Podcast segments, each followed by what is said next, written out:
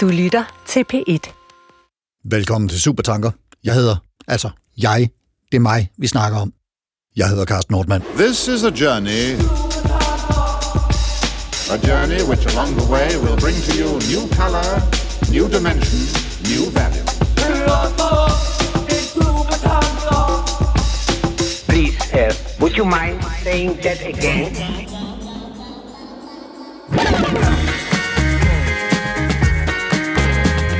Nå, men øh, nok om mig. Hvad med dig?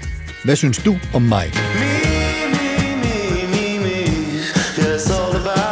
Kender I det der ude i trafikken, at der kommer en fra en sidevej, som gerne vil ind på den hovedstrækning, man selv kommer kørende på, og lige hammer ud foran en?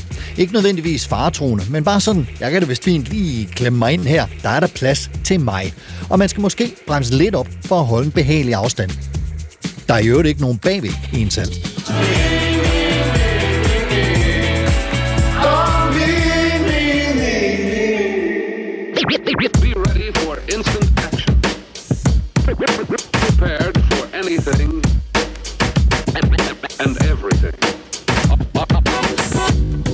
I det store kosmiske regnskab er det jo ikke nødvendigvis nogen vildt systemomstyrtende eller livsomstyrtende handling. Men hvis man tænker på, at al adfærd, al færdsel i trafikken og i livet handler om at afvikle det hele så gelinde som muligt og til alles bedste, handler om, at alle kommer fra A til B, uden at komme til skade eller blive unødigt ophidset eller ej, så er den der, jeg kan da vist fint lige klemme mig ind her, og derved komme frem til min destination 10 sekunder tidligere, især hvis den bil, der lige kommer der, hvor der faktisk ikke kører nogen bagved, lige holder lidt tilbage for mig.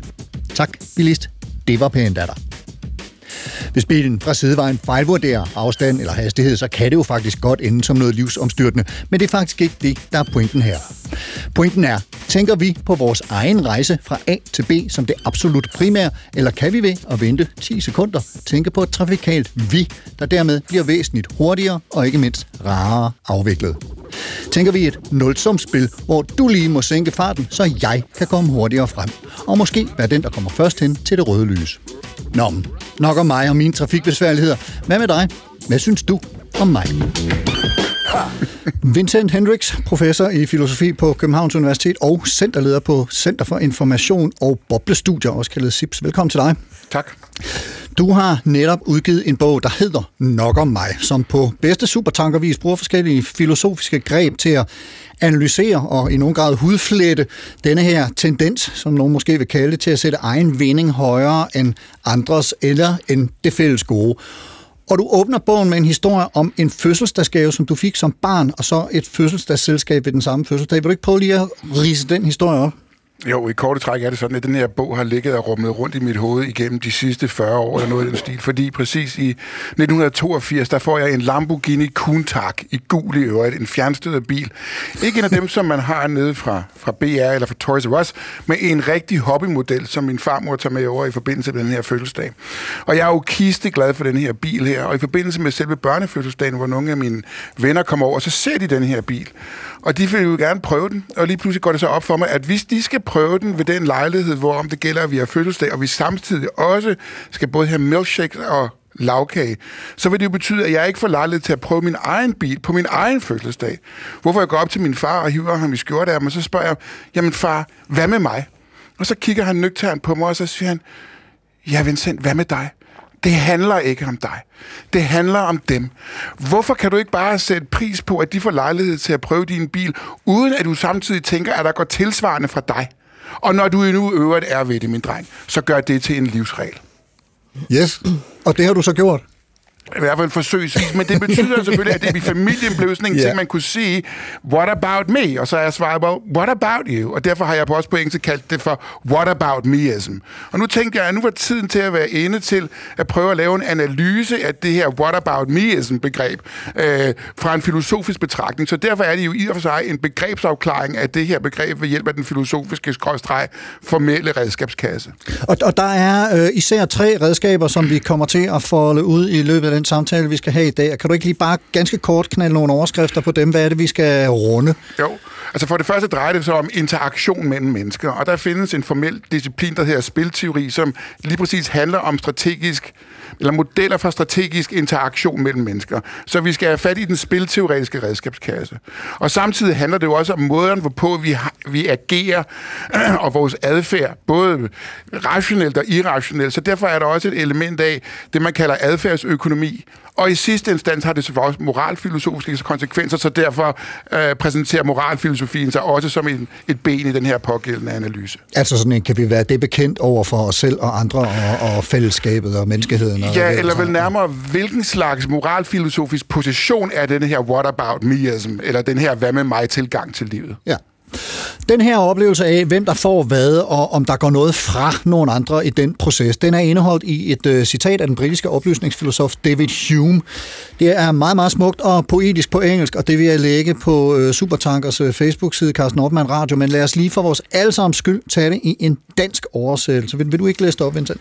Jo, det vil jeg i allerhøjeste grad. Man skal lige huske, at konteksten for det her citat, det er, at David Hume er meget fascineret af blandt andet Sir Isaac Newton, og forsøger og gerne vil... Fysikeren. Ja, undskyld, fysikeren, som jo opfandt ja. integral differentialregningen uafhængigt af, men samtidig med Leibniz, og også bevægelsesloven og den slags ting i den newtonske mekanik. Og i den forbindelse er det sådan, at han inspireres meget af den måde at tænke videnskab på, og vil gerne dybest set gøre menneskelig psykologi og filosofi baseret på den samme eksperimentelle kontekst.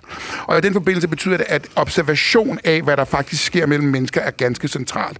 Og derfor er lige præcis det her citat ganske rammende for, hvordan vi tænker om andre, og hvordan vi skal interagere med andre. Så citatet, det lyder sådan her. Dit korn er modent i dag. Mit vil være det i morgen. Det vil være profitabelt for os begge, at jeg arbejder sammen med dig i dag, og at du hjælper mig i morgen. Men jeg har ingen venlighed over for dig, og jeg ved, du har lige så lidt for mig.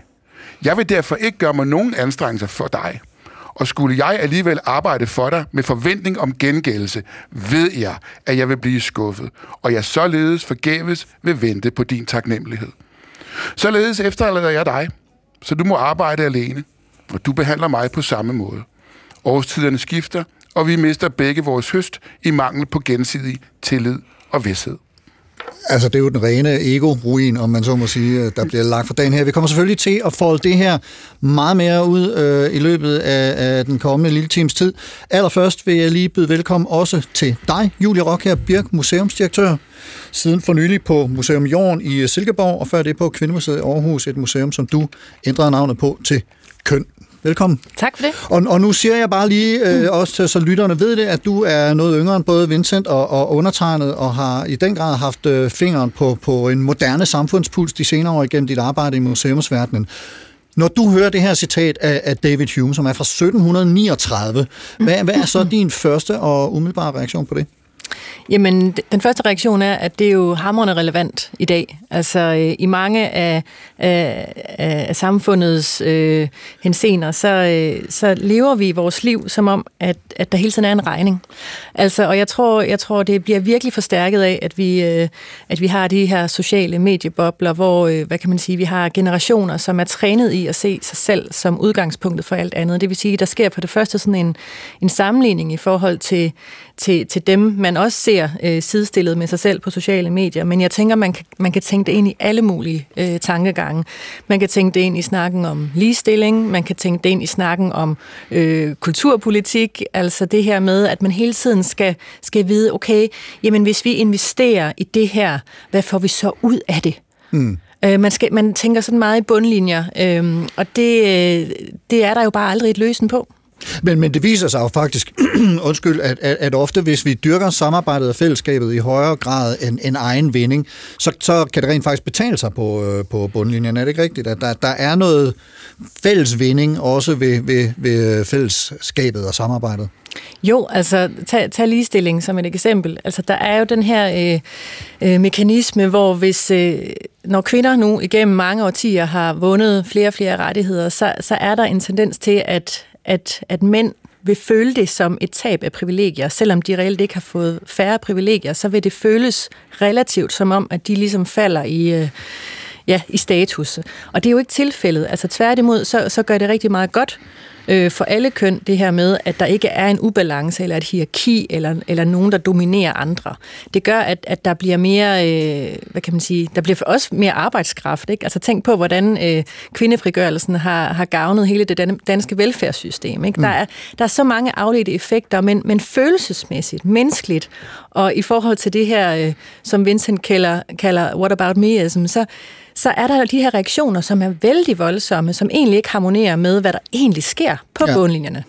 Og, og du, nu nævnte jeg lige det her med, at, at du i din tid på, på øh, Kvindemuseet, som siden, siden blev til køn øh, i, i Aarhus, øh, at du var med til at ændre det navn, eller det mm. skete på din foranledning, og der, ja. og der røg du ind i en øh, mindre, muligvis ovenikøbet større shitstorm på de sociale medier. Det må man sige. Og, og opfandt øh, ved den lejlighed øh, et, et begreb, som, øh, som vi lige talte om kort inden øh, udsendelsen. Vil du ikke lige øh, prøve at fortælle, hvad det er? Jo, Gallup. enmandsgallup. Ja. Altså, øh, og og det, det er den her tendens, øh, man tit kan se på sociale medier, med alle de her kommentarer, hvor, hvor, hvor der kommer sådan et eller andet, jamen, altså at, at en holdning på en eller anden måde bliver en, et faktum. Øh, og, og man synes, at, at når jeg nu sidder her og ser det fra min stol, jamen så, så er det på en eller anden måde rigtigt. Og mig og mine venner i mine sociale mediegrupper, vi synes altså det her. Vi er rigtig, rigtig mange, der er imod det her. Så selvom det er en gruppe på 110 personer, der så stormer imod det her, så, er, så bliver det på en eller anden måde fortolket som et folkedyb. Mm. Og det, som jeg var meget kritisk over for igennem den her shitstorm, det var faktisk, at de etablerede medier, dagspressen, de, de lavede det også til overskrifter. Det vil sige, øh, folk er imod det her navneskifte. Jeg var bare sådan, nej, det er Facebook. I, har, I har taget et oprør på Facebook. Det her det er ikke folkedybet, fordi vi ved godt i virkeligheden, hvordan sådan noget som Facebook fungerer det er, at, at der er en masse kraftige reaktioner, men dem, der ikke reagerer, er enten er ligeglade, eller måske endda for, de kommenterer jo ikke. Så man skal passe vældig meget på med, øh, med det her enmandsgallup, og, og også som etableret medie, hvordan man sådan kan, kan hive det op. Hvad man viderebringer. Ja. Og du markerer Vincent med en kommentar til noget af det, Julie siger her. Jeg blot lige for at supplere op med de ting, som Julie har sagt. Altså, et af de steder, som, som bogen jo egentlig er, øh, delvis er lidt mere personlig, end det, jeg tidligere har begået, og det hænger blandt andet sammen med, at det er jo dybest set en F-finger til alt det, jeg ikke bryder mig om her i verden. og det betyder bare fra det mikroskopiske, altså til nøjeregnende venner eller parforholdet, hvor om det gælder, at man hele tiden opfatter det som et nulsumspil, som at min kæreste får, det er, hvad jeg går glip af, eller hvorfor skal du bruge tid med børn for tidligere ægteskab? Hvorfor er så med mine børn? Eller ideen om, når man, hvis vi under corona skal, skal alle sammen ikke have fødevaremangel, så skal vi ikke gå ned og hamstre, hvor efter Mette Frederiksen siger, lad os, I må ikke hamstre, hvor efter folk går ned og hamstre, fordi hvad med mig? Eller forbrugerdemokratiet, hvor jeg ikke stemmer efter min overbevisning, vi deler os ikke efter anskuelser. Vi opfatter demokratiet som et supermarked, hvor vi går ned og finder nogle, nogle, nogle, nogle forskellige produkter på hylderne, som vi tager ned og så tænker, hvordan gavner de mig? Mm. Og med hensyn til det sidste, som Julie sagde omkring de sociale platforme, så har de jo gjort det til en integreret model, at vi konstant og hele tiden kan se på den transparente børs for likes og opvogs og kommentarer og alt muligt andet, hvad der til syneladende er det rigtige at mene for mig og mine. Øhm, og dermed også hele tiden kan spejle os i, hvad andre er, og hvordan de har det. Og derfor er der også et, et, et, et citat af Kirkegaard i bogen, der hedder, at hvis vi hele tiden har det relationelle jeg på banen, så mister subjektet sin kerne, og så er vi kun noget i den relation, vi er til andre, og intet i og for sig. Og det er jo et subjektstab, der vil frem, hvis det er således, at vi for den betragtning hele tiden er, ikke fordi vi eksisterer, som det kan vil have det, men dybest set er, fordi vi likes. Ja. Og, og, og hvis vi så skal trække øh, David Hume og, og hans uh, citat om, om høsten af kornet der uh, ind i det, og, og, og prøve at sige, hvad det han siger, det ser vi ude i vores uh, virkelighed i dag. Hvordan vil du så uh, hvad skal man sige, overføre Hume til 2023? Spørger du undertegnet, Carsten? Ja, det gør jeg. Ja. Altså, der er mere end et sted, hvor om det gælder. Altså, hele ideen om, at jeg for mit vedkommende hele tiden forsøger at maksimere egennytten for mig selv. Hvad end det er, når det gælder min virksomhed, jeg arbejder for, når det gælder mine personlige relationer, når det gælder FN 17 verdensmål og klimakrisen, eller hvad det måtte være. Altså, en arbejdsplads, for hvilket det gælder, at alt fra CEO'en til medarbejderen hele tiden spekulerer i, jamen, hvad med mig? Nu har de andre fået forfremmelse. Hvorfor skal jeg ikke have den her bonus? Hvorfor skal jeg ikke have de muligheder? Carsten Ortmann er en succesfuld journalist, jeg kan have det samme som Karsten, hvorfor skal jeg ikke have det samme som Karsten? Og så fremdeles. Det kan faktisk betyde, at vi kan nå en situation, hvor det gælder, at virksomhedens udbytte bliver dårligere, end det kunne have været, havde vi valgt at arbejde sammen. Men forudsætningen for det var også det, som Julie var inde på før, at vi skal afgive noget suverænitet, som Jean-Jacques Rousseau, en anden oplysningstænker, sagde, med henblik på, at vi kan nedlægge et større bytte sammen, end vi kan hver for sig. Men det, vi taler med her, det er tillid. Og det er det, som David Hume slutter af med, at så kommer vi som til at stå i en situation, hvor om det gælder, at vi kommer til at stå hver især, som vi siger, som, som David Hume siger, du behandler mig på samme måde, årstiderne skifter, og vi mister begge vores høst i mangel af gensidig tillid og vidsthed. Og det er noget af en pris at betale, hvad enten det gælder parforhold, FN 17 verdensmåls indfrielse, eller for den sags skyld, relationer til andre på arbejdspladsen. Og det får vi også lige nogle øh, flere øh, og lidt kanoniserede eksempler på her.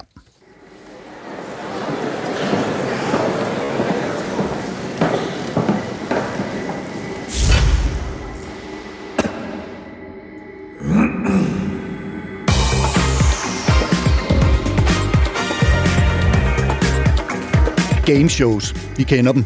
Nogle konkurrerer på viden, snille, fingerfærdighed, hvad ved jeg. Sjov vært, der er hurtig i replikken, bimle bamle scenografi med lyd og lys, spændingsopbyggende musik osv. osv. Men Golden Balls, kære venner, som kørte på engelske ITV i 2007 til 2009, der skete der ting, som fik os til at tænke over det gode, det ærlige, det tillidsvækkende, det kyniske, det udspekulerede i mennesket. To split or steal. Uden at have set et helt afsnit, springer vi direkte til afslutningen, hvor de to deltagere sidder over for hinanden, og der i løbet af showet er opsparet en pulje penge, samtidig omkring 10.000 engelske pund, nogle gange op mod 100.000. Beløbsstørrelsen er faktisk ikke super vigtig for pointen. Lucy, Tony, you've been through a great deal to get here. You have trusted each other all the way through. However, you now have two final golden balls in front of you. They're the most important balls in the game. They're not cash balls, they're not killer balls. De to deltagere får hver to gyldne kugler, og inde i den ene står ordet split, del. I den anden står ordet steal, stjæl. De kan hver vælge en kugle, baseret på, hvad de selv kan se, der står inde i den. Hvis begge vælger split, deler de puljen og går glade hjem. Hvis en af dem vælger stil, og den anden vælger split, får stileren det hele, og hvis begge vælger stil, får ingen af dem noget. De får et par minutter til at tale med hinanden om det. It's £33,000 pounds each. That's amazing. That would change my life. We have to split. I brought the 65,000 through all the way, and we've managed to keep it on there Yeah. and share it between us. We've done well. There's a huge amount each to share and go away Yeah, with. it is. It's a dream amount. I'll definitely be splitting this with you. Me too. I denne episode vælger begge Split or steal. stil og går tomhændet hjem. Men prøv at høre den her. Ibrahim, I want you to um, trust me. 100% I'm going to pick the steel ball. Sorry, you're going to. I'm going to choose the steel ball. You're going to take. I want you to do split, and I promise you that I will split the money with you. Well, after you've took the steel, Yeah. you're going to take steel. Yeah. I'm going to take split. Yeah. So you take the money. And I will split it with you. After the show. Yeah. Den ene deltager siger, at han med 100% sikkerhed vil vælge stil, og så dele rovet med den anden efter showet. Ibrahim, I promise you I'll do that. If, if if you do steal, we both walk away with nothing. I'm telling you 100% No, I'm going to do it. I appreciate that. Right, I'll give you another alternative. Why don't we just both pick split? I'm not going to pick split. I'm going to steal. Ibrahim, honestly, 100% I'm going to steal. It's in your nature to steal.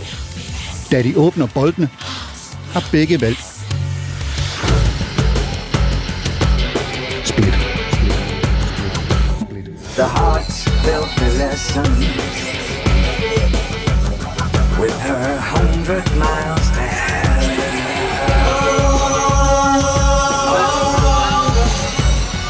If there was always something between us. Er Golden Balls et show, der bringer det bedste frem i folk? Eller måske det, vi vil anse for at være det eneste rigtige? Eller ser vi det værste? Jeg tror, man som seer kan opleve begge dele.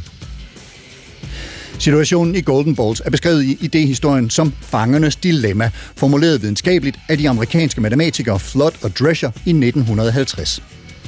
To mistænkte er blevet anholdt af politiet. De to personer holdes adskilt, så de ikke kan kommunikere. Politiet har ikke beviser nok til at få dem dømt for deres grove forbrydelse, men de kan få de mistænkte fængslet i et halvt år for en mindre forbrydelse. Politiet giver hver af de mistænkte dette valg. De kan vælge at forråde den anden eller holde mund. Hvis begge holder mund, får de hver et halvt års fængsel. Hvis den ene forråder den anden, og den anden holder mund, slipper forræderen fri, og den anden får 10 års fængsel. Og hvis begge forråder den anden, får de hver 5 års fængsel. Skal de mistænkte forråde den anden, eller skal de holde mund? Måske får jeg frihed, Måske får jeg 5 år i spjældet. Måske får jeg et halvt.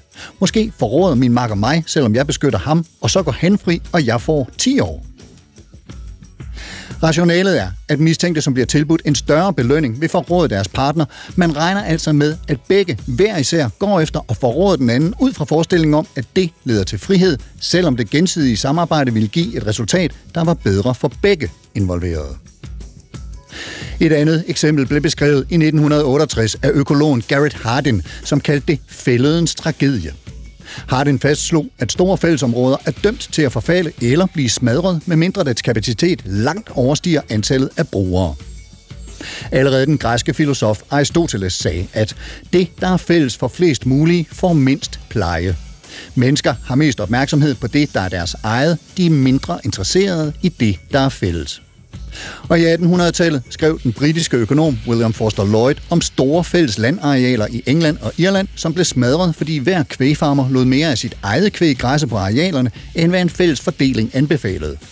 For den enkelte gav det mening og vinding at benytte de umiddelbart gratis fælles arealer til at lade sit eget kvæg græsse igennem, men når nok farmere gjorde det, ville arealet rimelig hurtigt blive, i bogstaveligste forstand, et op uden tid og mulighed for at genetablere sig, der ville ske permanent skade på fællesarealet, og alle ville tabe på det. Garrett Hardin skrev i min oversættelse. Deri ligger tragedien.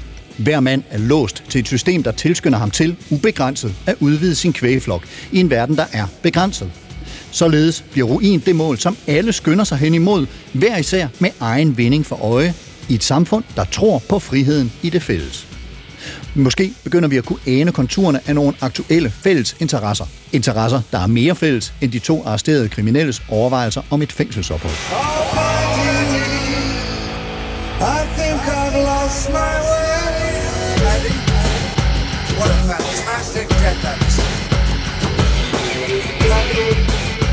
What a fantastic deadlift.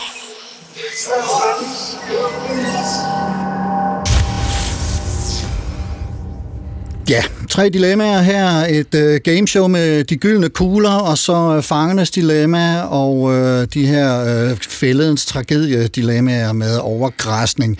Dilemmaer, som i øh, vid øh, udstrækning bringer de tre overvejelser i spil, Vincent, som du nævnte i begyndelsen, spilteori, adfærdsøkonomi og etik, og vi skal omkring dem alle tre i forsøget på at begrebsafklare den her hvad med mig-isme. Men øh, inden, inden vi når dertil, Julie, så kunne jeg godt lige tænke mig at høre øh, dig, at hvis du overvejer David Humes ord, som vi var omkring tidligere, og så det her fangedilemma, mm. hvordan øh, spiller, spiller de så ind i den måde, du oplever balancen i verden mellem mig og dig og os? Jeg synes simpelthen, det er fantastisk pludselig at have sådan nogle, øh, nogle allegorier for vores øh, moderne vækstparadigme og klimakrise, øh, parforhold og, og så videre. Altså det er, det er faktisk skide godt at have de her, øh, ja det bliver nærmest sådan nogle øh, fabler. Ja, nogle og, jeg, og jeg tror, vi har, jeg tror faktisk, vi har brug, brug for at have de her, øh, hvad kan man sige, fabelperspektiver, når vi snakker om de her store spørgsmål, fordi man kan ikke, man kan ikke komme ud af de her øh, tanker, altså hver gang man hører, hører nyheder omkring netop øh, øh, øh, hvad kan man sige, landbrug, og øh, ja, vi skal have mere vækst, og samtidig så skal vi også lave den her klimaindsats. Altså, der er bare så mange modsætninger, der, der står og bakser mod hinanden, mm. og det er som om, vi er fuldstændig blinde for øh, at kigge på alternativet, nemlig, hvad nu hvis vi spreder det ud? Hvad nu hvis vi tænker i generøsitet og, og får det altså for hele klodens bedste. Det, det virker så banalt at sige, men, men det der med at have øh, eksempler som det her, det synes jeg personligt er enormt givende. Ja. Du, du har, ved jeg, arbejdet med, med øh, sådan et, et, et begrebspar ind i den her, hvor, hvor mangfoldighed er den mm. ene, og jeg synes, det var øh, ret skønt og ret interessant. Vil du ikke, vil du ikke prøve øh, lige øh, at, at, at fortælle om, hvad det, øh, hvad det går ud på? Altså både, både når vi snakker øh, klimakrise og ligestilling og alt muligt andet, for den sags skyld øh, virksomhedskultur, så er der jo virkelig sådan et ideal omkring mangfoldighed. Det er noget, vi alle sammen tilstræber, og vi kan skrive det ind i handleplaner og strategier. Vi skal have mere mangfoldighed, og det bliver sådan et, øh, det bliver sådan et mål, som sådan et, et add-on, vi skal huske på, fordi det er det rigtige at gøre, og, øh, og der er vist også noget med, at det er godt for bundlinjer og alt sådan noget. Ikke? Men, men jeg kunne godt tænke mig at vente lidt om, fordi mangfoldighed er jo udgangspunktet. Verden er mangfoldig. Vi har... Øh, biologisk mangfoldighed, vi har øh, kønsmæssig diversitet, altså vi, vi halvdelen af verden, verdens befolkning er så, så mænd kvinder, ikke? Øhm, som mænd. Øhm, og der har jeg netop den her øh, ombytning af begreber, hvor, hvor jeg siger, jamen udgangspunktet er mangfoldighed.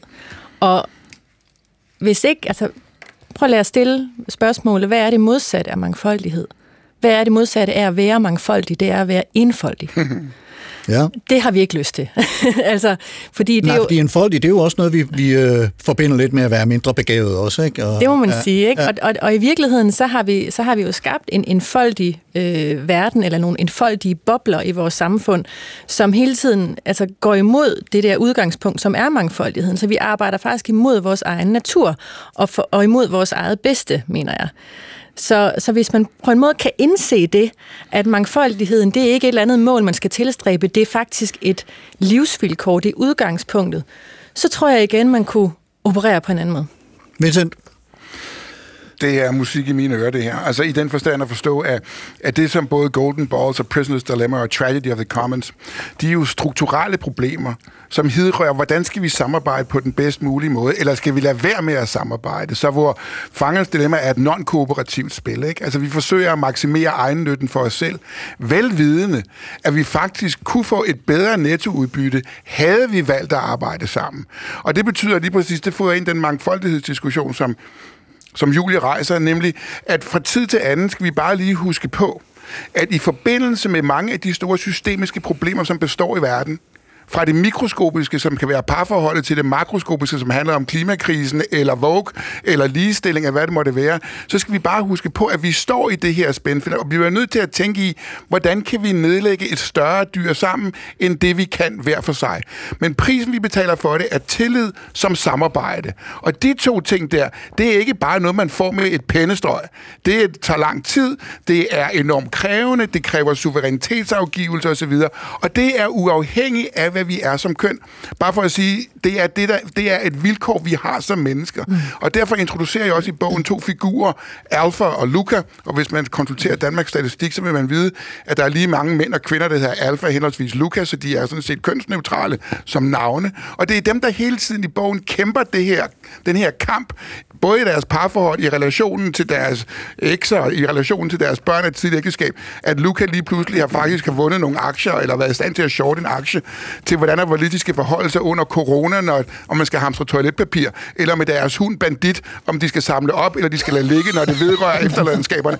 Det er grundlæggende det samme strukturelle problemer. Hele analysen i bogen går jo på at sige, hvis vi kigger på det her hvad med mig-spil, som et sådan artspil, ja, så kan vi faktisk meget hurtigt nå ud i den her komplicerede situation, hvor Julie konsekvent skal vige for, at jeg får min vilje. Come what may. Og så spørger man, hvordan kommer man derhen? Og det er der, hvor moralfilosofien så kommer ind i billedet. Men man skal helt, men, men det svarer lidt til at spille køre, til at lege kylling, hvor to biler kører mod hinanden. Men hvor det hele tiden er sådan, at hvor med mig, udøveren, får sin vilje, hvor den anden viger, og du får lov til at køre lige ud. Og hvordan får man række et spil til på den her måde i parforholdet, eller i Vogue-diskussioner, eller om ligestilling, eller forbrugerdemokratier. Det er det samme grundlæggende strukturelle problem. Og det er det, som er bogens udgangspunkt. Hvordan får vi lavet en spilteoretisk karakteristik af det her, så vi forstår, hvordan vi nogle gange kommer til at handle på den baggrund, selvom det kan være super optimalt for os selv. Og Har du overvejet at blive parterapeut, Vincent? Jeg tror, du kunne redde rigtig mange parforhold. Det, skal være, det kan være, at vi skal være en nebenskgeschæft af den slags. Ja, den, Som et øh, skridt på vejen hen mod nogle af de her begrebsafklarende øh, paradigmer eller, eller, eller over- overvejelser, som vi har talt om, altså etikken, øh, spilteorien og adfærdsteorien, så skal vi lige omkring øh, Leibniz, øh, den tyske filosof Leibniz, som levede i 16-1700-tallet og, og formulerede det, man kalder teodicé, øh, hvad dilemmaet eller tanken eller andet. Vil du ikke lige gøre, gøre redde for den? TUDC-problemet, som Problemet. man kaldte det. Ja. Jo, altså det er jo, vi skal lige, hvis vi lige bakker et øjeblik op, og tager Julie som min relation som eksempel, som en tænkt eksempel, nemlig at Julie hele tiden skal vige for, at jeg får min vilje. Øh, hvad enten det er i arbejdsmæssig sammenhæng, eller privat ligegyldigt hvor, eller mig og Karsten. Det er sådan set ligegyldigt, fordi det, det handler dybest set bare om mennesker. Så bliver spørgsmålet, jamen hvordan kan jeg nogensinde overbevise Julie om, at jeg altid skal have min vilje? Altså det vil jo synes er absurd, at konsekvent, når vi spiller hvad med mig spillet, så skal, så skal Julie vige. Og der er et gammelt argument, som man kan støve af, som egentlig er et religiøst argument, som stiller spørgsmålet helt tilbage fra Jobs bog, nemlig fra Gamle Testamente, hvorfor lider jeg? Og det er fordi, der er et djævlen og Gud indgår, indgår et, et, et et vedmål om, hvorvidt at Job for sit vedkommende kan fastholde sin tro, når ved at stykkelighederne vælter ned over ham. Og argumentet, man ser, det er, at Øh, Jobs venner, som bestemt ikke vinder en guldmedalje i venskaber, de siger, jamen, grunden til, at det vælter ned over Job, det er jo i sidste forstand, at det er han jo i og for sig hans egen skyld. Det kan godt være, at det for Jobs begrænsede menneskelige betragtning kan synes som om, at det er ondt, men for et større hele, for et større betragtning, så er det i og for sig godt. Og derfor generaliserer Leibniz det her og siger, at der er et nødvendigt onde, selv i den bedste af alle mulige verdener, for hvad der kan synes ondt for os, er egentlig for et større perspektiv godt.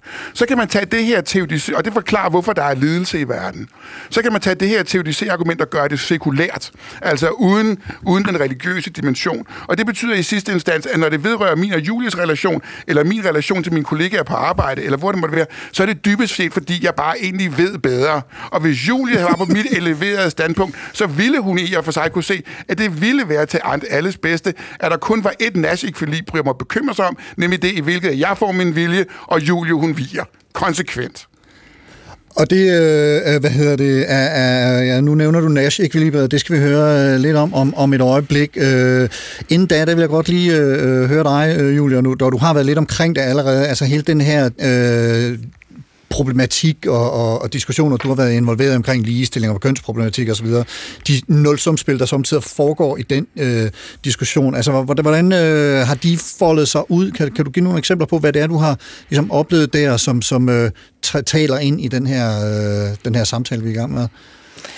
Øhm det er ikke, ja, du skal udlevere men det er, nogle altså, som, som, øh, Nej, men altså, man, man kan jo tage et ord, der ligner Vincents what about meism. Det, det er bare det, der hedder what aboutism.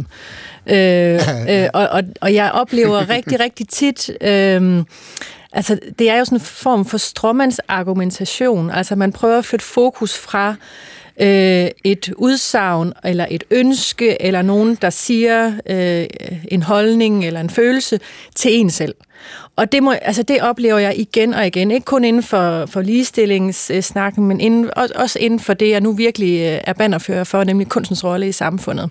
Altså det der med, at når du siger, for eksempel, jamen altså, vi skal investere i vores, øh, vores kunstmuseum.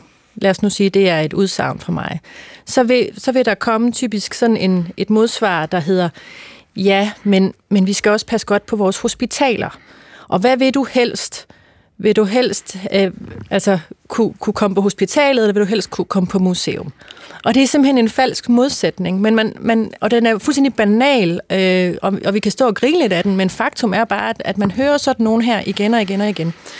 Øhm, og, øh, og det er egentlig problematisk, fordi det fjerner fokus fra sagens kerne. Præcis. Og det fjerner også fokus fra, at, altså netop fra helheden i forhold til, jamen altså, kunst og kultur, der er faktisk lavet, lavet undersøgelser i forhold til, at, at det kan vinde øh, ting inden, på, inden for sundhedsområdet. Så vi behøver at komme på hospitalet? Øh, jamen altså, hvis vi endelig skal begynde at snakke bundlinjerne, det kan vi sagtens udfolde. Men det der med at lave de der modsætninger, det, det møder jeg rigtig, rigtig ofte. Øh, desværre. Ja. Vincent? En kommentar til det, fuldstændig på linje med det, som, som Julie siger. Der er et, et kapitel i bogen, der hedder Regnskabets time, mm. som spekulerer i, hvad sker der, hvis det er sådan, at du organiserer dit liv hvad enten det er på politisk niveau, når det gælder kulturpolitik versus sundhedspolitik, eller det er i relationerne til din partner, eller til dine venner, eller hvad det måtte være, hvor det hele bliver opregnet i et og samme regneark. Altså, hvor kulturpolitik og kunstpolitik for jeres vedkommende, eller sundhedspolitik, de bliver regnet op i et og samme regneark, selvom de trængtaget er væsensforskellige. Mm. Og tilsvarende rent privat, at din relation til partneren er en post i regnearket, relationen til børnene er en anden post i samme regneark, relationen til dem på arbejdet er en tredje post i samme regneark. Således at alt, hvad der er i regnearket, bliver arrangeret i et og samme, og man glemmer lige på vejen, at det er to væsensforskellige ting. Relationen til min partner er en ting, relationen til eksbørnene en anden ting, relationen på arbejdet en tredje ting, og hvis du hele regner det op i det samme regneark og sætter to streger under til sidst,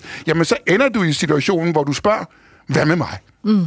Og det er vanvittigt giftigt, det der, fordi det betyder både for dig selv og for omverdenen, at du både sætter dig selv og omverdenen i nogle situationer, hvor det gælder, at de bliver nødt til at valg, tage et falsk valg mellem to ting, der i og for sig er væsensforskellige. Og det er præcis det, som Julie siger med den der diskussion der. Det bliver en falsk modsætning, du får stillet op. Og så begynder du selvfølgelig hele tiden at tænke i, jamen hvor er jeg i den her ligning? Mm. Selvom når det kommer stykket, i og for sig ikke handler om dig. Det er ligesom min søn på 10, han spørger nogle gange, mor, hvad vil du helst spise, en regnorm eller en øh, skovsnegl? Altså det er sådan, altså, nogle gange så sammenligner jeg lidt med sådan nogle udsagn, ikke? Det er fuldstændig banalt. Og således kom vi hen til Nash Equilibrium.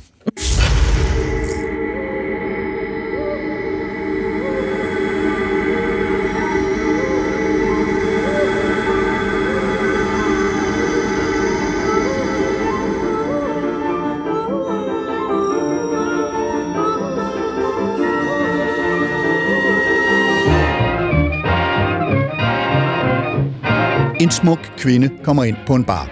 Vi kan faktisk gøre den endnu mere stereotypisk og altmodisk, for sådan er den i den film, jeg tænker på. En smuk blondine kommer ind på en universitetsbar.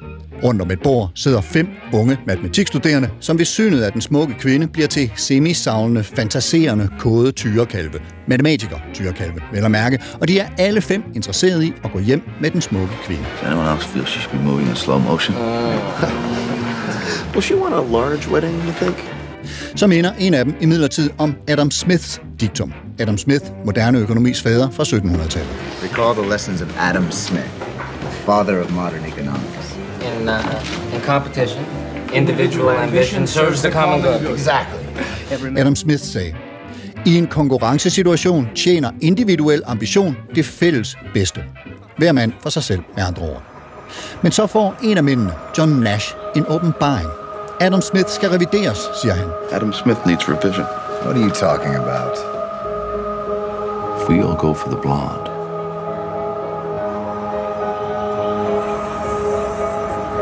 we block each other. Not a single one of us is going to get her. So then we go for her friends. But they will all give us the cold shoulder because nobody likes to be second choice. But what if no one goes for the blonde? Hvis vi alle sammen går efter blondinen, blokerer vi for hinanden, og ingen scorer hende. Hvis vi så går efter hendes veninder bagefter, bliver de sure, fordi ingen ønsker at være anden prioritet. Men hvis ingen går efter blondinen, går vi ikke i vejen for hinanden, og vi fornærmer ikke de andre piger. Det er den eneste måde, vi alle vinder. That's the only way we all get laid. Den eneste måde, vi alle sammen får sex.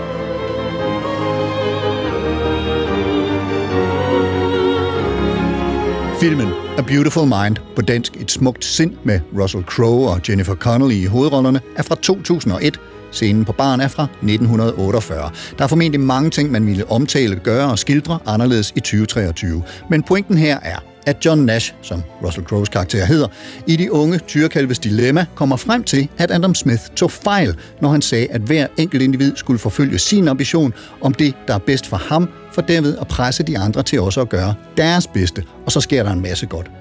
Men ifølge Nash får man det bedste resultat i det store hele, når hver enkelt forfølger den ambition, der er bedst for ham selv og for gruppen.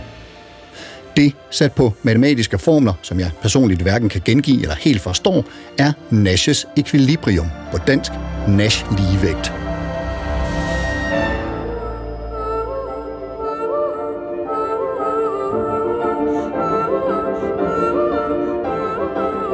John Nash var et presset menneske, som udover sit smukke sind, som filmtitlen antyder, og sin matematiske begævelse, led af psykoser og vrangforestillinger, som langt hen af vejen af det, filmen handler om. Men vi får altså også fortællingen om, hvordan han efter års kvaler med skizofreni og psykoser bliver nomineret til og modtager Nobelprisen i økonomi i 1994 netop for sin ligevægtsteori. Professor, my name is Thomas King. Thomas King. Mm-hmm. And I'm here to tell you that you're being considered for the Nobel Prize.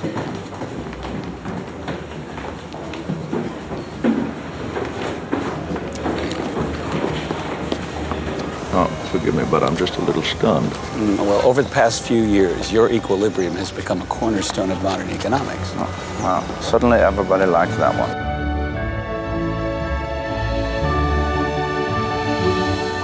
John Nash, som var født i 1928, døde i 2015. I've always believed in numbers, In the equations and logics that lead to reason. But after a lifetime of such pursuits, I ask, what truly is logic? Who decides reason?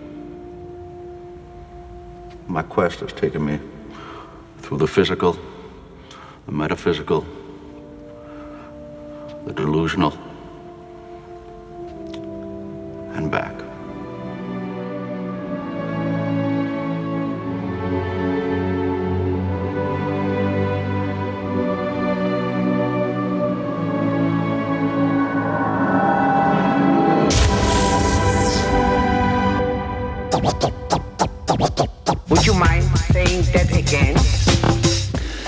Altid sådan, at hvis jeg giver afkald på noget, suverænitet, vinding, fremgang, at så må andre afgive noget? Altså, at hvis jeg skal vinde noget, er andre nødt til at tabe noget, så plus og minus ender med at give 0.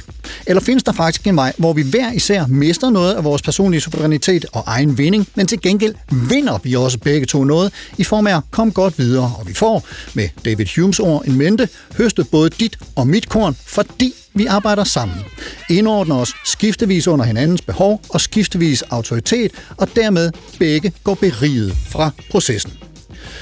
Vincent, øh, moralfilosofi og i særdeleshed vores ven, det store filosofiske oplysningsfyrtårn Immanuel Kant og hans kategoriske imperativ og medmenneskelighedsform.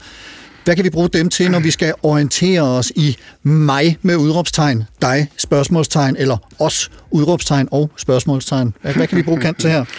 Ja, vi kan vende ham på hovedet, øh, i bedste fald, vil jeg sige. Lad os gøre Fordi det. da jeg, da jeg begyndte til, nu skal jeg prøve, at vi kan lave en moralfilosofisk bestemmelse af det her, hvad med mig tilgang til verden. Så tænker jeg, om det er et spørgsmål om autonomi og selvstændighed og den enkelte suverænitet, etc., etc.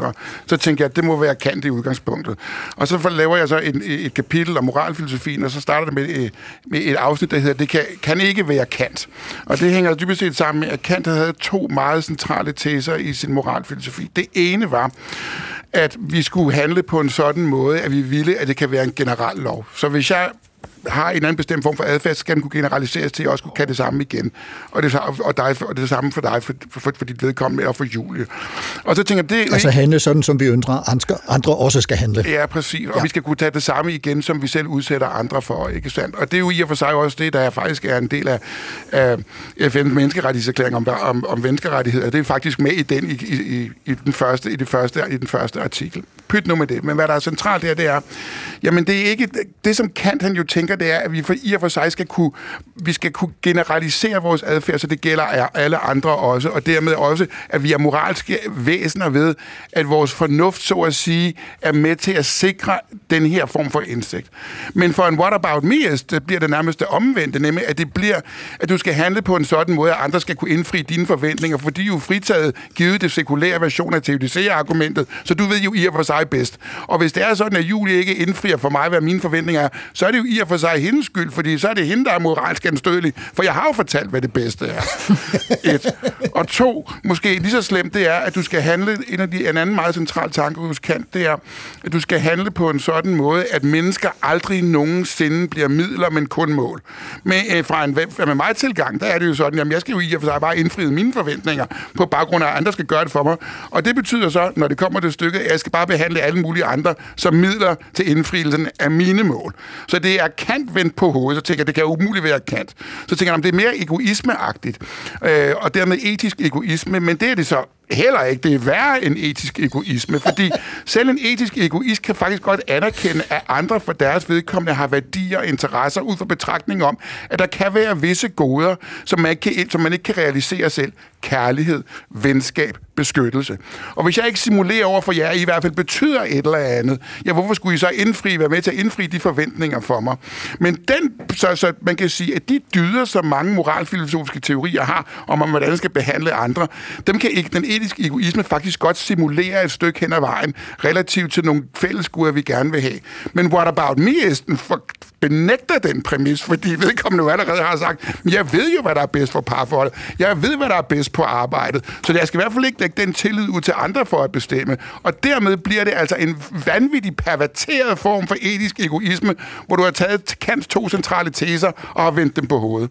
Velbekomme. Og, og, og hvis vi så tager arbejdspladsen, som du lige øh, kort berørte der, øh, Vincent Julie, så, så ved jeg, at du har arbejdet som, mm. som leder øh, af, af museer mm. med at skabe øh, det, du kalder en organisme i højere grad end en organisation. Ja. Øh, vil du ikke prøve at øh, øh, øh, øh, hvad skal man sige, redegøre for, hvad der ligger i den overvejelse, og, og mm den her fælles vinding, som gerne skulle komme ud af det? Mm.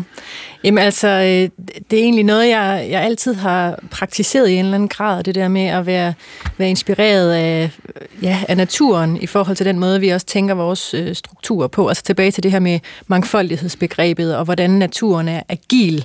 Kan vi også som øh, organisationer være agile? Og jeg læste sådan en, øh, en meget, meget interessant øh, bog omkring organisationer af en belgier, der hedder Frederik Laloux. Øhm, og, og der er der virkelig en meget, meget fin netop teoretisk beskrivelse af det her fænomen, at man i stedet for at se en organisation som sådan en hier- hierarkisk øh, størrelse, hvor der er en, en leder, der selvfølgelig ved bedst, øh, og, så, og så dikterer øh, arbejdet sådan nedad til, måske med en masse med, øh, mellemledere, som også ikke ved bedst, men næstbedst. Men bedre end dem, der er øh, og, og, og, og, så, og så kan man sige, men det er selvfølgelig jamen, så er der sådan styr på tingene, der er styr på øh, kommunikationsvejene og sådan noget, men det giver i virkeligheden et virkelig, virkelig ring øh, outcome, fordi øh, ja, og et lavt tempo, fordi alt skal igennem de her led, og hver eneste led arbejder op imod et andet led, og det vil sige har fokus på sig selv i forhold til et andet led, i stedet for at have fokus på netop helheden. Og det, som jeg praktiserer, det er netop at se, se det som en organisme, en, en, en masse celler, der opererer imellem hinanden. Og Lalu, han har et, øh, et fantastisk eksempel øh, fra øh, sådan et øh, privat sygeplejebyrå i Holland, øh, hvor, øh, hvor man simpelthen strukturerer det på en helt anden måde, at der ikke er sådan en øverste ledelse. Man, man laver sådan nogle teams, som er fuldstændig selvstyrende. De har helt egen autoritet øh, og kan selv tage beslutninger. Og det ender simpelthen med en meget, meget stor øh, medarbejdertrivsel, øh, øh, motivation for at arbejde, men det ender også med, at øh, hvad kan man sige, kunderne, brugerne, de får en meget bedre oplevelse. Mm. Og det er det, som jeg også øh, har rigtig god erfaring med, altså som leder, og det tror jeg, der er rigtig mange, der også praktiserer, det der med at sige, at vi viser tillid. Så mit største mantra i forhold til at have medarbejdere, det er sådan set netop, et, jeg ved ikke bedst. øh, og, øh, og jeg har tillid til, at I øh, har en plads her i huset, fordi I sammen kan løse vores fælles mål og retning. Øhm, og jeg har et, et spørgsmål, jeg altid har som, som gældende, og det er, hvis man er i tvivl, så spørger man enten en øh, kollega eller mig, eller så tager man beslutningen. Og det gør altså, at man er virkelig øh, det, man med et meget moderne ord kalder forandringsparat. men, men, men det gør det også sjovere, og det er sådan set det vigtigste for mig. Det gør det sjovere, øh, vi bliver effektive, øh, vi har det bare godt, hmm. og vi laver en bedre biks. Fremragende. Vincent, vi skal lige øh, nå omkring øh, adfærdsøkonomien øh, og spilteorien også øh, ganske kort. Det bliver en lille smule klemt her, det var derfor, jeg lige forsøgte at signalere. Vi skal, øh, kan, kan du sådan øh, lynhurtigt regne de to op i, i, i din begrebsafklaring af what about me-ismen? Ja. Jeg begynder at tænke over, hvor kommer det egentlig komme fra? Hvordan kunne man egentlig blive en what about meist? Og i sidste instans, så kan man hente hjælp i adfærdsøkonomien, Pace Daniel Kahneman og, øh, og Amos Tversky, som, har, som diskuterer og beslutningens psykologi og prøver at finde ud af, hvad strukturen og dynamikken er af den. Og en af de store indsigter, som de har tilbage fra 70'erne og så videre frem, det er, at hvordan og hvorledes vi vælger med at beslutte, har i sidste instans meget at gøre med, hvordan vi har det med at tabe og vinde. Og der er en af deres erkendelser, det er, at vi har det, det der med at tabe, det føles dobbelt så dårligt, som det tilsvarende, vi står til at vinde. Så vi vil for alt i verden gerne undgå tab. Så vi er tit og ofte risikoaverse. Specielt hvis vi står til at vinde et eller andet. Men omvendt, hvis vi er der en stor sandsynlighed for, at vi ikke vinder noget, jamen så kan vi godt finde på at være risikosøgende, fordi det kunne jo være, at jeg kunne være heldig at få det på min måde. Overfører du det på Alfa og Lukas relation, så er det sådan, at hvis Alfa er rimelig sikker på, at vedkommende kan få sin vilje samtidig med at være sammen med Luca. Hvorfor skulle man så presse citronen yderligere med nogle mere absurde krav til Luca, hvis man kan få det på sin måde, om end ikke helt? Så man bliver risiko er værst, om man bliver en kryster, i stedet for at tage konsekvensen af de uenigheder, man har. Omvendt, hvis man alligevel står til at tabe relationen til Luca, ja, hvorfor så ikke bare skrue bissen på og sige, nu stiller jeg nogle fuldstændig absurde krav til vores parforhold? For det kunne jo være, at jeg kunne være heldig at få det på min måde. Jeg står til at tabe alligevel. Og så ender du med, at du bliver en spekulerende skurk. Så du ved, risikosøgen og kryster hænger sammen, risiko er værst, og kryster hænger sammen, som risikosøgen og skurk hænger sammen, hvad enten det gælder parforhold eller situationen på arbejdspladsen eller blandt venner. Det lyder som sådan en lose-lose øh, situation. Der er ikke rigtig nogen, der vinder netop, øh, før vi, vi går sammen. Spilteorien, hvis for lige lynhurtigt og rundt den? Ja, spilteorien. Det jeg gør, det er, at jeg sammenligner dybest set det her relationen mellem de to, der kæmper, som en relation, hvor de spiller kylling. Men det er en, en, en situation, hvor to biler kører mod hinanden med henblik på at få deres vilje, og en af dem må vige, om jeg så må sige. For at de viger skal stå sammen, ja. Hvor de ikke skal stå sammen. Ja. Og vi rationelt tænker, at der er ikke nogen af dem, der er suicidale, så der er ikke nogen, der har lyst til at køre ind i hinanden som sådan. Og det betyder altså, at en skal vige, frem for en anden skal have sin vilje. og den måde, jeg tænker det på, det er dybest set, det er en form for kylling, men det er en form for kylling, hvor om det gælder, at jeg kan altid regne med, at Julie eller Karsten for deres vedkommende vil vige, så jeg rækker spillet på en sådan måde, vores kyllingespil, at der kun er et nash-equilibrium at efterstræbe, nemlig det i hvilket, at jeg får min vilje af Karsten, og Karsten viger, eller tilsvarende for Julie. Og så er det, at vi skal have det der spørgsmål om, hvordan kunne det komme til, og det er hele det der med TVDC-problemet og andet. Men jeg reducerer det hele til et nash-equilibrium, hvorom det gælder, at den anden ikke kunne gøre det bedre og få mere ud af at ikke følge sin strategi, end den strategi, der hedder at vige. Så det er et form for, et, det er et spil, et, et, et, et, et spilteoretisk spil, men det er et tilrækket kyllingespil af de helt gyselige karakterer. Altså, at, og, og, og for lige at tegne den op, ikke, så har vi, vi har de her øh, fire mulige udfald af, af bilerne, der kører mod hinanden. Den ene er, at bil A viger, og bil B fortsætter lige ud. Ja. Det andet er, at bil B viger, og A fortsætter lige ud. Det tredje er, at begge fortsætter lige ud, knaller sammen, og øh, begge chauffører dør.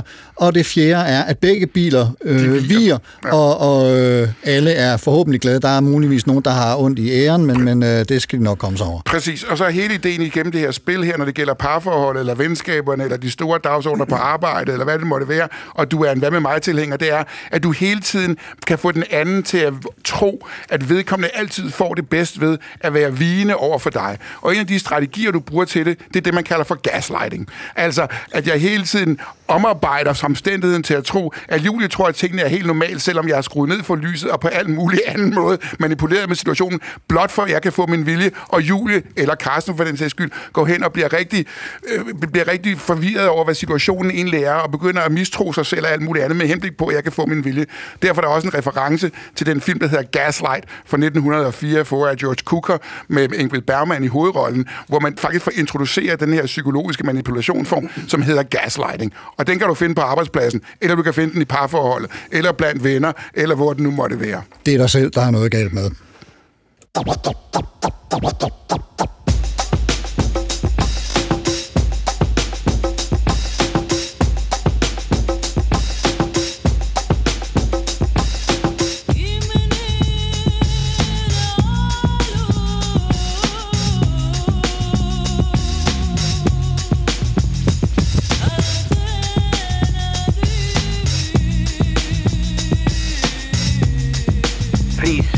Would you mind saying that again? Thinking of a master plan. Supertanker, Vincent, Julie og Carsten og David Hume, fuldt af Kant, Karlemann, Nash, Neumann og Morgenstern, dem kom vi ikke lige omkring, men øh, de spiller også en rolle her. Og så fik vi også lige Frederik Laloux med, alt sammen for at belyse mig. Og ja, og hvis vi gør det rigtigt, så får vi sammen skabt, eller i hvert fald præsenteret, supertanker, som vi ikke kunne, havde kunnet, hvis vi stræbte efter kun at realisere vores eget syn på verden og vores omgang med den og med hinanden. Og Vincent og Julie, vi kan identificere problemet, vi kan analysere det og komme med forskellige superbud på måder at tænke om det, men hvis vi nu kigger på nogle af de udfordringer, vi har som menneskehed og jordborgere, klimaproblemer, uligheder, ligestilling, mangel på samme, krig, de der felter, hvor vi skal handle og har interesse i at løse nogle knuder, har I så øh, hver især sådan et opsamlende, meget hurtigt generelt bud på, hvad der skal til med, med etik, adfærd og game en mente. Julie, du markerer. Kærlighed. Ja. Er det ikke dejligt? Jo. Jeg tror, enhver, der har prøvet virkelig at elske, og prøvet at springe ud, som Kirkegaard siger, på de 70.000 fagne vand, Mm. ved, hvor meget der er at vinde. Men det kræver kæmpestor tillid og mod at gøre det, fordi der er selvfølgelig en risiko. Fordi den, den, der virkelig elsker, er også i størst fare for at miste og blive såret. Men elsk for fanden. Det var Julius bud. Vincent? Helt enig. Kærlighed er ikke et nulsumsspil nummer et. Det var jeg også, den diskussion har jeg også i bogen. Og så to Ja. ting til. Det der med hele tiden at regne hele livet op, som om det var et stort regneark, uden at tage de væsensmæssige forskelle, det leder til, at man hele tiden spørger mig med mig. Og hvis man kan frisætte sig for at tænke alt i et stort regneark, så er det faktisk relativt frisættende, fordi så nogle gange så drejer det sig dybest set bare ikke om mig. Så behøver jeg ikke have nogen mening om det. Jeg behøver ikke holde regnskab med det. Og til sidst, så er den store ambition på de store dagsordner, det er, at vi går fra fangernes dilemma til Jean-Jacques Rousseau, hjortejagten, hvor vi kan nedlægge et større bytte sammen ved at afgive det suverænitet, end vi kunne hver for sig. Og det er det kooperative spil, i stedet for det non-kooperative spil. Og hvis vi skal ud af klima og migration og flygtning og verdensomspændende sundhed og alt det andet, så er det det, der er dagsordenen. Og det var simpelthen supertankerne for i dag. Godt hjulpet frem af mindst to supertænkere. Og hvis du også synes det, og har brug for at genhøre nogle af dem, så kan det som altid lade sig gøre i DR Lyd, hvor der også er mulighed for at genhøre en masse andre supertankersamtaler, og selvfølgelig også der, hvor du ellers finder stream og podcast. Supertænker Vincent Hendricks, professor i filosofi på Københavns Universitet og centerleder på SIPS. Mange tak, fordi du kom og foldede dine overvejelser om mig og dig og vores samarbejde ud. Tak skal du have. Tak fordi jeg måtte komme. En fornøjelse. Og supertænker Julie Rockher Birk, museumsdirektør på Først Kvindemuseet, senere Køn i Aarhus og nu Museum Jorn i Silkeborg. Tusind tak også til dig for at bidrage med dit perspektiv på de her spørgsmål. Selv tak. Og Vincent Hendricks' bog, What About Meism, eller på dansk, Hvad med mig, er netop udkommet på Politikens Forlag, og man kan også altid kaste sig over både David Hume og Frederik Laloux på YouTube eller hos boghandleren. På Facebook-siden Carsten Nordmann Radio og LinkedIn-siden Carsten Nordmann er der billede, anbefalinger fra gæsterne og mig, mig, mig, og en musikplayliste for udsendelsen her. Og hvis man har ris, ros eller kommentar, kan man skrive der eller på mailen supertanker og på Instagram, som jeg kan se mange af jer også har gennemskuddet. Programmet i dag var tilrettelagt af mig. Jeg hedder Carsten Nordmann. Lad os have en rigtig god uge sammen på Genhør.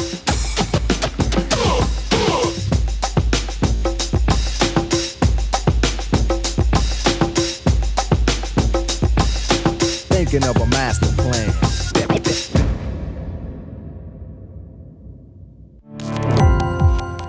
Gå på opdagelse i alle DR's podcast og radioprogrammer. I appen DR Lyd.